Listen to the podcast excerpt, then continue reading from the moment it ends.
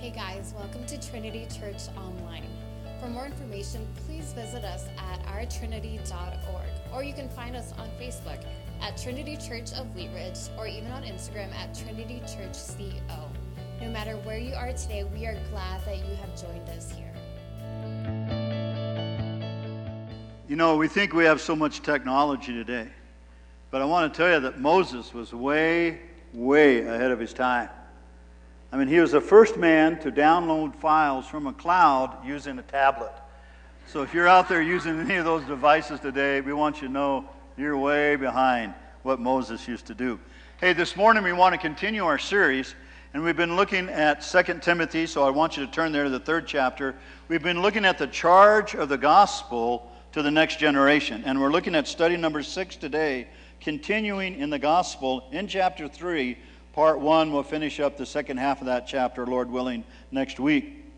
But as Paul is sitting in his cell there in Rome, he's still concerned. He's concerned with the future of the gospel. Who will preach it? Who will live it after he's gone? And he's concerned with the evil of its time, growing ever stronger in its influence and its impact and its opposition, and whether Timothy was going to remain faithful enough to be able to do what needed to be done. So today we're going to look at continuing in this gospel, though facing times of stress in verses 1 and 2. Continuing even when facing men that are evil in verses 2 through 9. And then, Lord willing, next week we'll complete the chapter. We'll look at continuing to stand firm in our faith, verses 10 to 15, and continuing with the purpose of Scripture in verses 15 through 17. But it's all about continuing in this third chapter. I want you to look at a couple of key words before we pray this morning. Look at verse 1, but know this. I want you to underline this. Know this. This is something that Timothy needed to know. It's something that we need to know. We need to know what's in this chapter. And then in verse 2, for men. See that little phrase? For men. And in contrast to that, go down to verse 10 and you see, but you. So this is a contrast between men and Timothy. And in verse 14, he says, You must continue. You see that word? That's where we get our theme for this chapter. He must continue in the things which you have learned and the things that you have been assured of. We have to continue in this great handoff. Let's pray.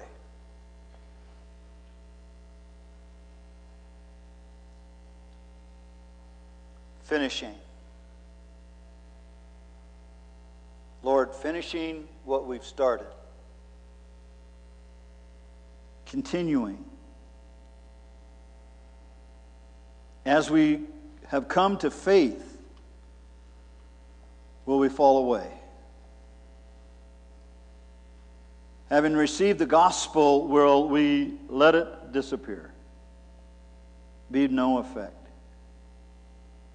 Will we continue in the things that we have learned and been taught?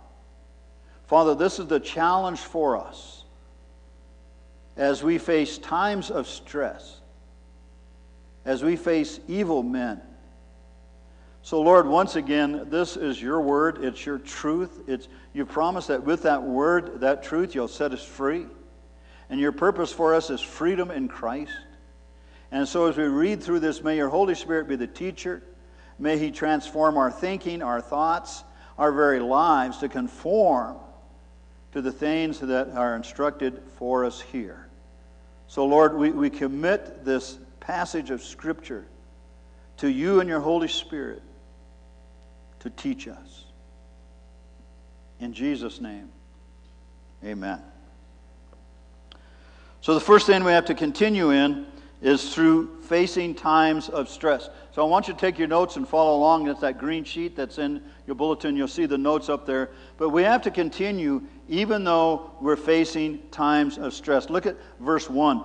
It says, But know this, that in the last days, perilous or stressful times will come for men. Now, why does Paul start this chapter with the commitment and this command to know this? to understand this. I mean, opposition to the gospel was already evident. Paul had been arrested, he had been chained, he'd been in prison for the very sake of the gospel. Everyone in Asia almost had repudiated him.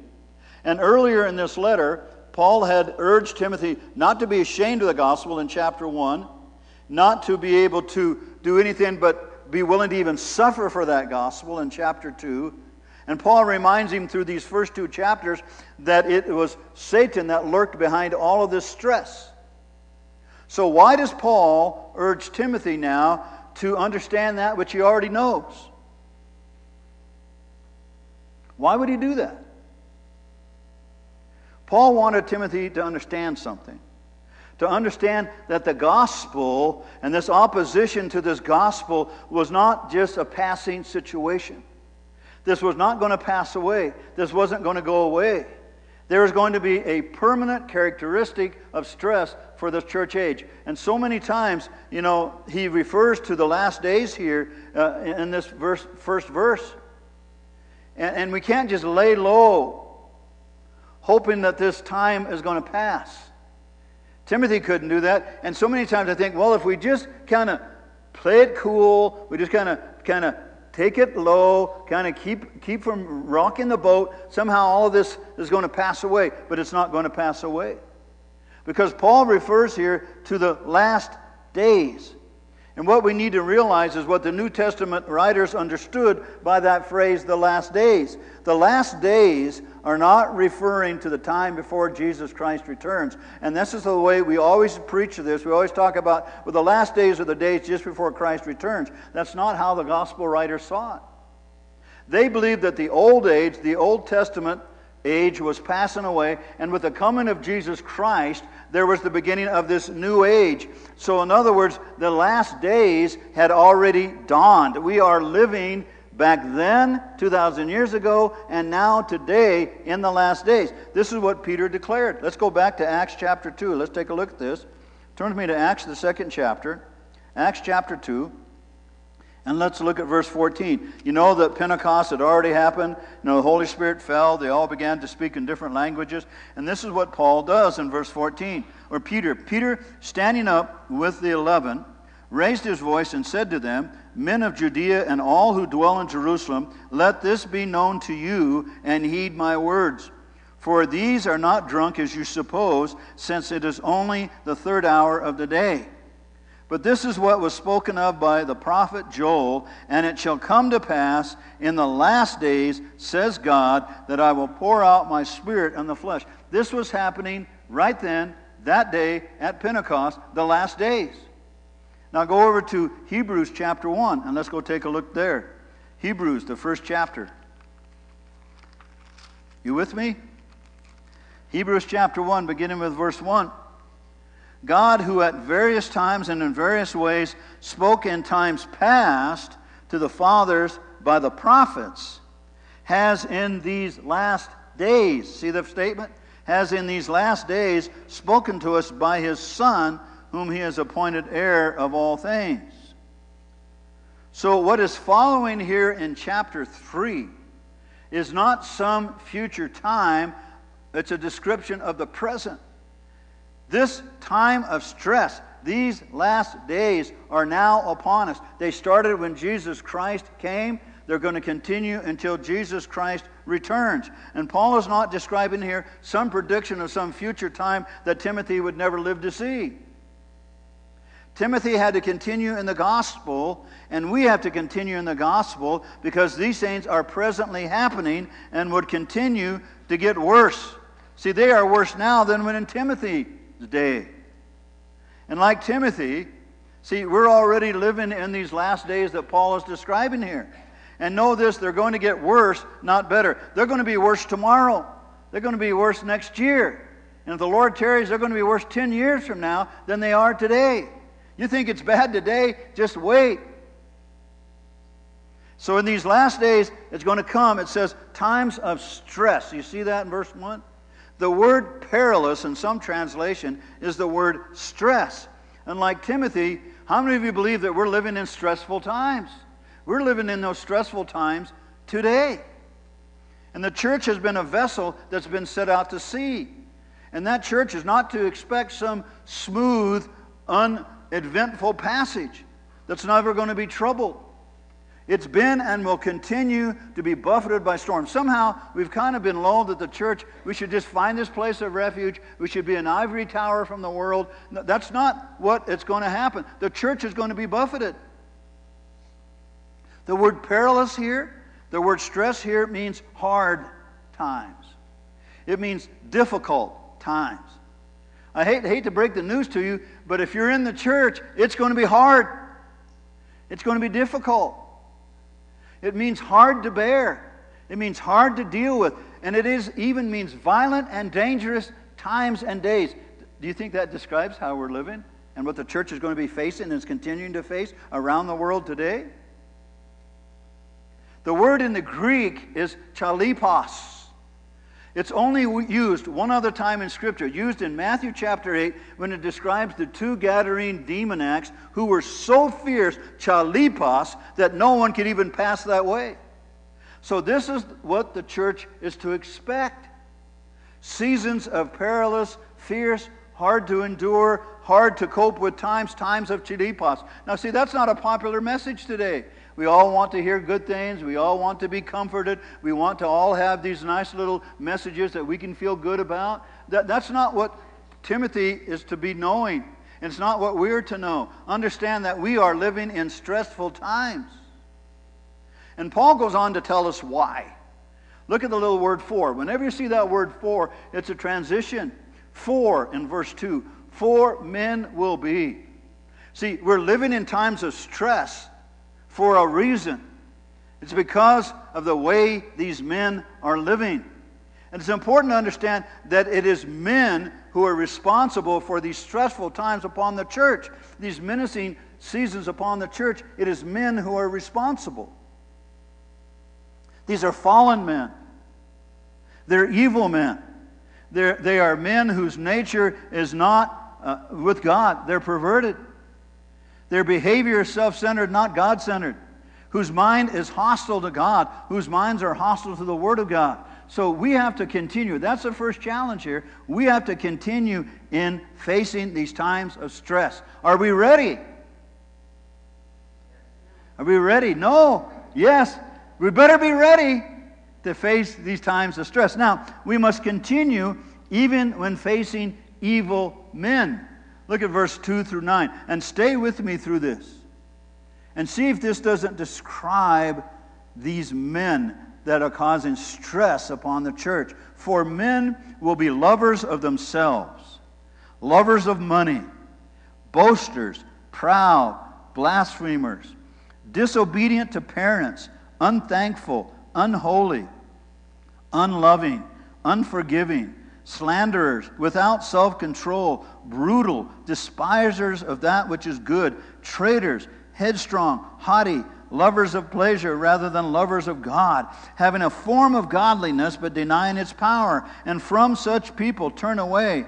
For of this sort, are those who creep into the households and make captives of gullible women loaded down with sins, led away by various lusts, always learning but never able to come to the knowledge of the truth. Now, as Jannes and Jambres resisted Moses, so do these who also resist the truth, men of corrupt minds, disapproved concerning the faith. But they will progress no further, for their folly will be made manifest to all, as theirs also was. Now, these verses describe the evil men we must face in times of stress. And we have to understand, first of all, their moral conduct in verses 2 to 4, their religious observance in verse 5, and their recruiting zeal in verses 6 through 9. So, first we got to understand and we have to face their moral conduct in verses 2 to 4. Now, there are 19 expressions here that describe the men who are responsible for these times of stress. Now, I want you to note the first and the last phrase. The first phrase in verse 2 is lovers of self. That tells us what they are. Then the last phrase in verse 4 is not lovers of God. It tells us what they're not. So they are lovers of themselves, what they are not are lovers of God. That's the basic issue here.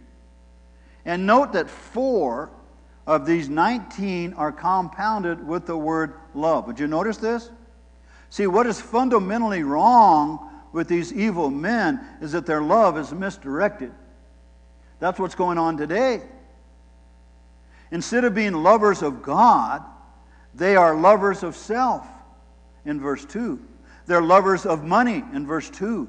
They're lovers of pleasure. That's why Christians, we get caught up in this. Love yourself. You deserve a break today. Love money. It's all about money. You ask the college graduate while they're going to college, it's all about money. And then they find out they're thousands of thousands of dollars in debt and there's no job for them when they get out. But it's still a drive for money, a drive for pleasure. People today are not uh, living to work, they're living for pleasure. To live, just make it to the weekend. This Memorial Day weekend isn't about remembering those who died in sacrifices so we can have a picnic and we can go out and have fun and we can have a day off. So, so I'm not just putting it to the evil men. Now, between these four come 15 expressions. I want you to look at them. They depict the breakdown of our relationship with one another. The first three are about self love. Look at them. They become proud. That's self love. They become arrogant. That's self love. They become abusive. That's self love. Whenever you find someone who is proud or arrogant or abusive, it's because they're in love with themselves. That's the bottom line. Now, the next five, if you follow this, refer to family life, especially one's relationship to the parents disobedient to their parents, ungrateful to their parents, unholy towards God, which relates back to how they see God in the family, lacking in human affection. First of all, in the home and family of the brothers and sisters, and then it goes out. Inconsolable. That means not willing to negotiate. It's my way or the highway. Now, all five of these are lacking towards the family lacking obedience, lacking gratitude, lacking respect, lacking affections, lacking reasonableness. It's interesting here that the remaining seven go beyond the family now. Slanderers speak evil of one another ungovernable. They won't be governed. They don't want to be governed unless they're doing the governing. They lack self control. They're fierce. The word means untamed, like wild animals. They're haters of God, treacherous. The word is used of Judas, his treachery, his traitor. Reckless, is thoughtless in their word and in their deed puffed up, conceited, filled with self importance. Say, boy, that's the most encouraging message I've ever heard, Pastor. We realize what I'm describing here are the stressful times and the evil men in which we are living. And somehow we think, oh, it's going to get better. Jesus is going to get better and better. No, it's not. It's going to get worse and worse. Somehow we think there's going to be this great revival that's going to sweep over us. No, the next thing that's coming is the Antichrist. The next thing that's coming is the return of Christ. But we don't live in light of that. Oh, you know, that's what they said. Oh, you know, he's delayed his coming. He's not coming. You know. It's not true. He's ready to come. And after this unsocial, antisocial behavior here, this disobedient, ungrateful, disrespectful, inhuman attitude towards their parents, and you couple that along with the absence of restraint, the absence of loyalty, the absence of humility, it's all because of one thing their godless self centeredness. You just look around you today, and I don't care if it's in our government or in our work relationships, it is self centered. It's all about me.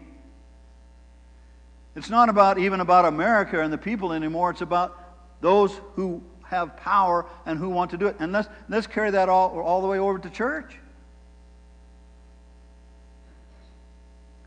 So, the root of the problem in these times of stress is that men are self centered. They're lovers of self. What's in it for me? And that's why we come to church. What's in it for me? Are they singing what I want to sing? Are they saying what they, I want to hear? Or are they doing what I want to do? So church becomes what's selfish for me. Now, here's the thing only the gospel offers the solution to all of this. Only the gospel promises new birth. Only this gospel promises a new creation. Only this gospel promises a reorientation from self to God. So we have to become God centered rather than self centered. So this is his message. Timothy, if you're going to pass a baton with this gospel, this gospel is not going to go to the next generation until you remain centered in God. See, that's why we have to continue in the gospel, because men, moral conduct. So continue. Second, we have to understand and we have to face their religious observance. Look at verse 5. Having a form of godliness but denying its power. See, such people that we've just described, all of these evil characteristics, they're religious. That, that might shock us, but they're religious.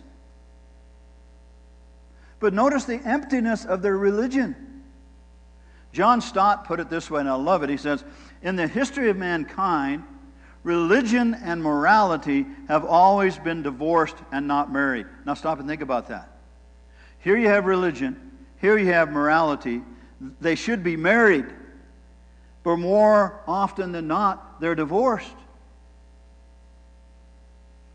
And Scripture confirms that. I want to go to uh, break away from 2 Timothy. We're going to be back there. But go to Isaiah. Isaiah chapter 1. This great prophet, Isaiah chapter 1.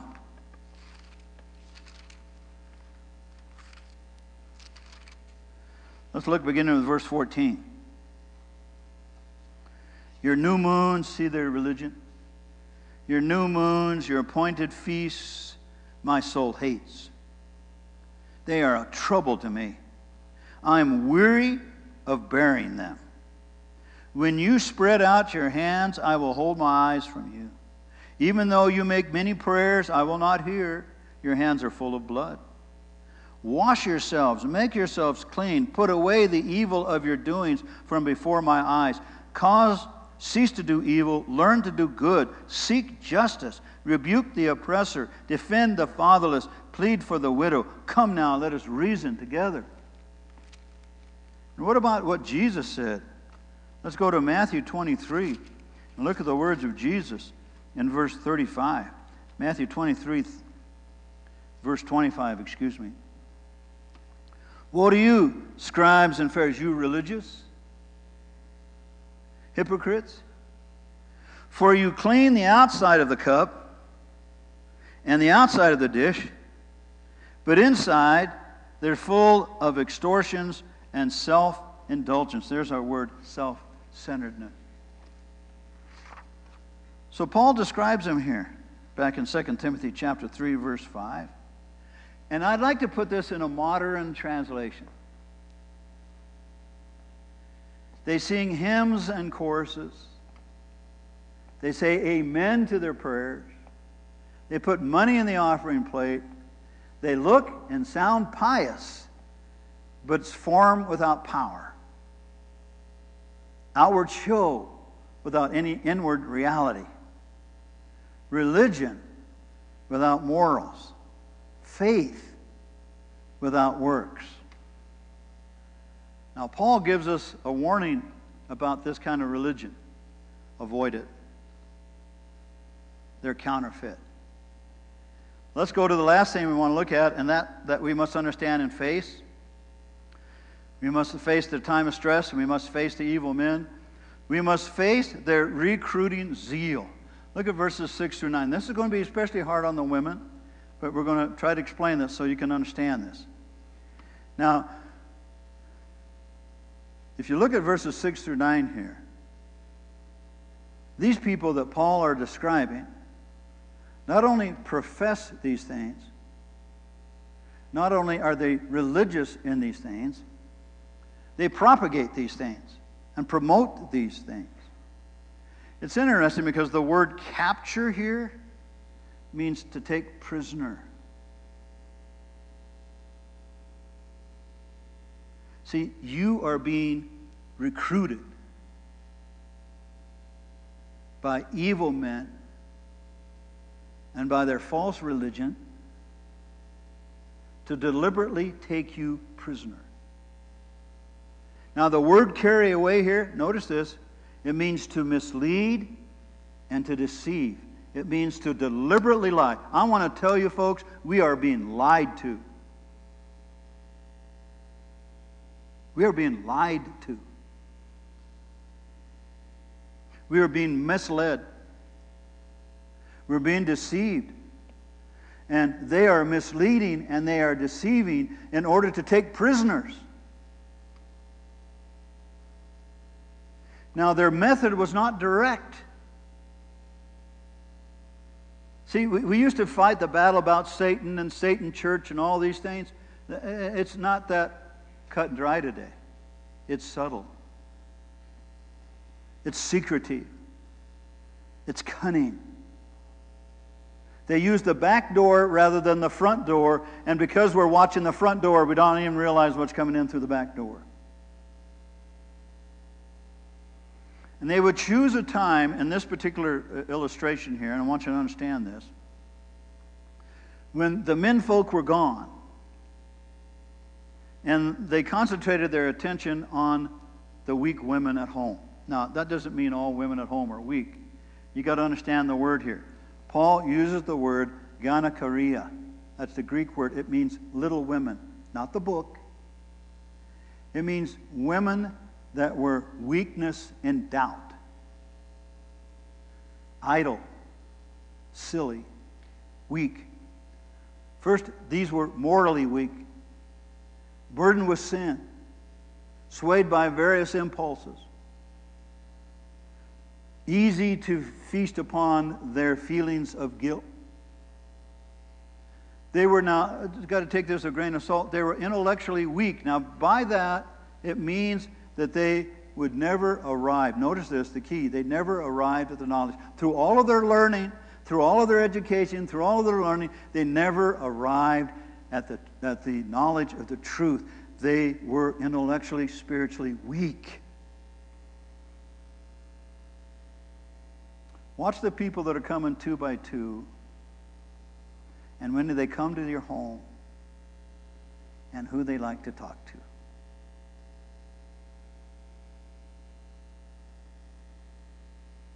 In the beginning, Satan deceived the woman first. There's a reason for that. Because of their relational compassion. Easy mark for these people who want to recruit them as prisoners. I'm going to go off that. I didn't intend to say that. I'm going to say it because it needs to be said.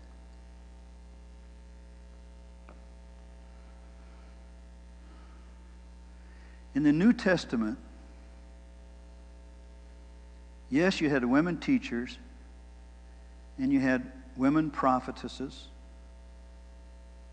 but the leadership of the church did not belong to the women.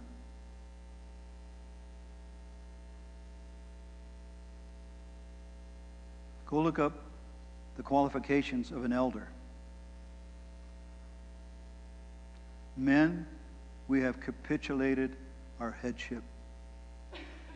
We've given up our leadership. In the home, in our church, in our nation.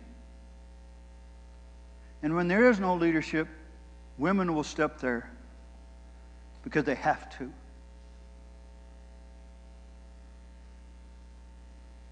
But see, boy, I'm off my notes.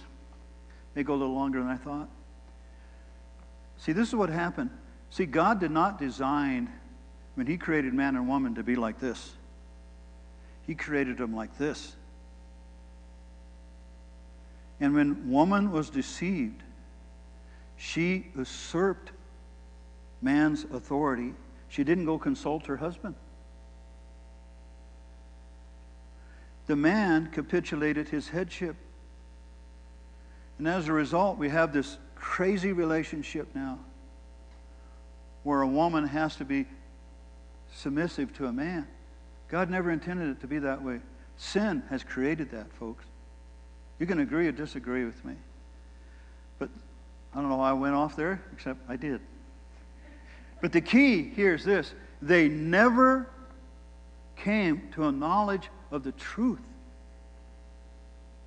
So Paul gives an example of such recruiting teachers, Jannes and Jambres. You know, they appear nowhere in the scripture but here, but Jewish tradition tells us that these were the two chief musicians in Pharaoh's court when Moses was asking to deliver the people for the Exodus. And these two were able to produce almost all the miracles that Moses. So you be careful about these false religious people that can produce all these miracles, signs, and wonders. That doesn't necessarily mean they're from God. They weren't. But Moses was greater, and their, their, their end was soon found, and the end of these people will soon be discovered as well.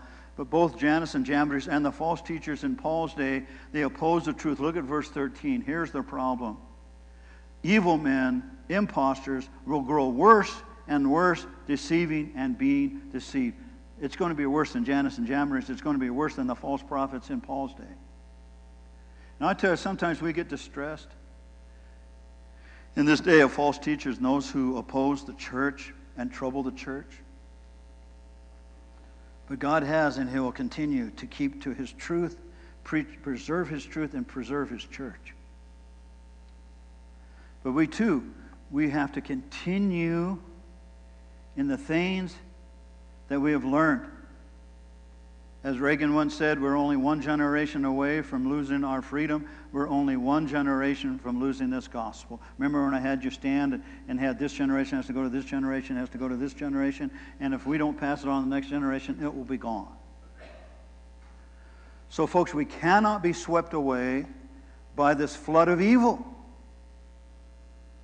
We cannot be swept away by these times of stress. We cannot be swept away by these evil men, but we have to stand against the prevailing tide. Do you remember the days? I remember we used to be able to go out to Long Beach Harbor, and the Queen Mary was out there, and you could go visit the Queen Mary. You paid a little price. You go on, and you can go visit the deck. You can walk the decks. You can go walk the staterooms. You can go see where the officers' quarters were, down to where the meals were served, the theaters. And there were even actors hired to act out all these parts, the crew and everything. And then you could go down and you can watch a film uh, about the ship and its great history. And there's a statement in that film that has haunted me every day of my life. And it's haunted me about the church. At the end of that little video, this was the statement made The great, greatest ship that ever went to sea is now the greatest ship to come and see. To get it? A museum piece to past glory. And that's what's happened in the church. We're museum pieces of past glory. And we need to strip everything off of that deck and get the ship back out and start sailing again on the high seas. That means we're going to have to continue in the things that we have learned. The times of stress are distressing. And we wonder, at least I wonder at times, whether the world and the church has not gone mad with their views and with their lax standards. We're mad. And the charge comes to Timothy stand fast. Continue in the things that you have learned. Get your life, get your church out of a dry dock, get the things off of it that's not meant for sailing, and let's get the church and your life back out there making a difference in the marketplace where we live every day. Let the Word of God make you men and women of God. Remain and stay the course. Our little grandson, well, he's not little, he's 13. This spring he played football and track and baseball. But he ran track. He ran the, the 100 yard, the 200 yard, the high jump, the, the long jump, the 400 meters. And he almost won every event. Now I'm bragging about him, but here's the story. He was running a quarter mile. That's one lap around the track. And this kid and him, they were way ahead of everyone else. And he came up to the top of the track, about 125, 150 meters or yards, depending on what you're using to, to run. And they were running side by side. And all of a sudden, he lost his shoe. And you saw him stumble for a moment. Now, at that moment, he had a choice. Either he was going to finish the race, stay the course, or he's going to quit. Now, we have it on video. You won't believe it. He not only finished, he won the race with one shoe. Why do I bring that? Because he remained.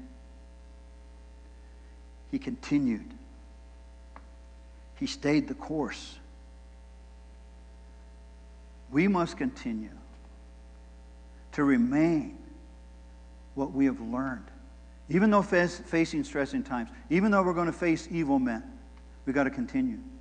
We have to understand their moral conduct and avoid it. We have to understand their empty religion, void of the Holy Spirit's power and transformation and enabling in our life. We have to understand that these evil men and these evil times want to conform you and recruit you to their way of life. So we must boldly stand against the prevailing tide. As your pastor, I will remain. I will stay. Who will stay with me? Who will stay with me? Who will remain? Stand to your feet if you're willing. don't do it because somebody else is doing it. If you are making a commitment today as your pastor that I'm going to remain and I'm going to stay the course, I want you to stand. Nobody look around, heads bowed. This is your commitment before the Lord. I will remain. I will stay the course. I will continue with the things that I have learned, and I'll be faithful in that which I've learned. Father, you see those that are standing and those that maybe cannot stand or maybe don't want to stand today. But Lord, these are your people. This is your church. And they've heard the same message that Timothy has heard. Four men, but you. And we'll see next week. Continue. Continue in this scripture. And I pray that this day, the last day, well, I guess tomorrow is the last day of May, on this Memorial Day weekend, we made a memorable stand to remain, to stay the course, to remain faithful. Lord, the times will come, evil men we will face. It will be stressful, but we'll finish the race. In Jesus' precious name we pray. Amen. Can we remain standing as we close with our closing song? What a song to end in. Only King forever.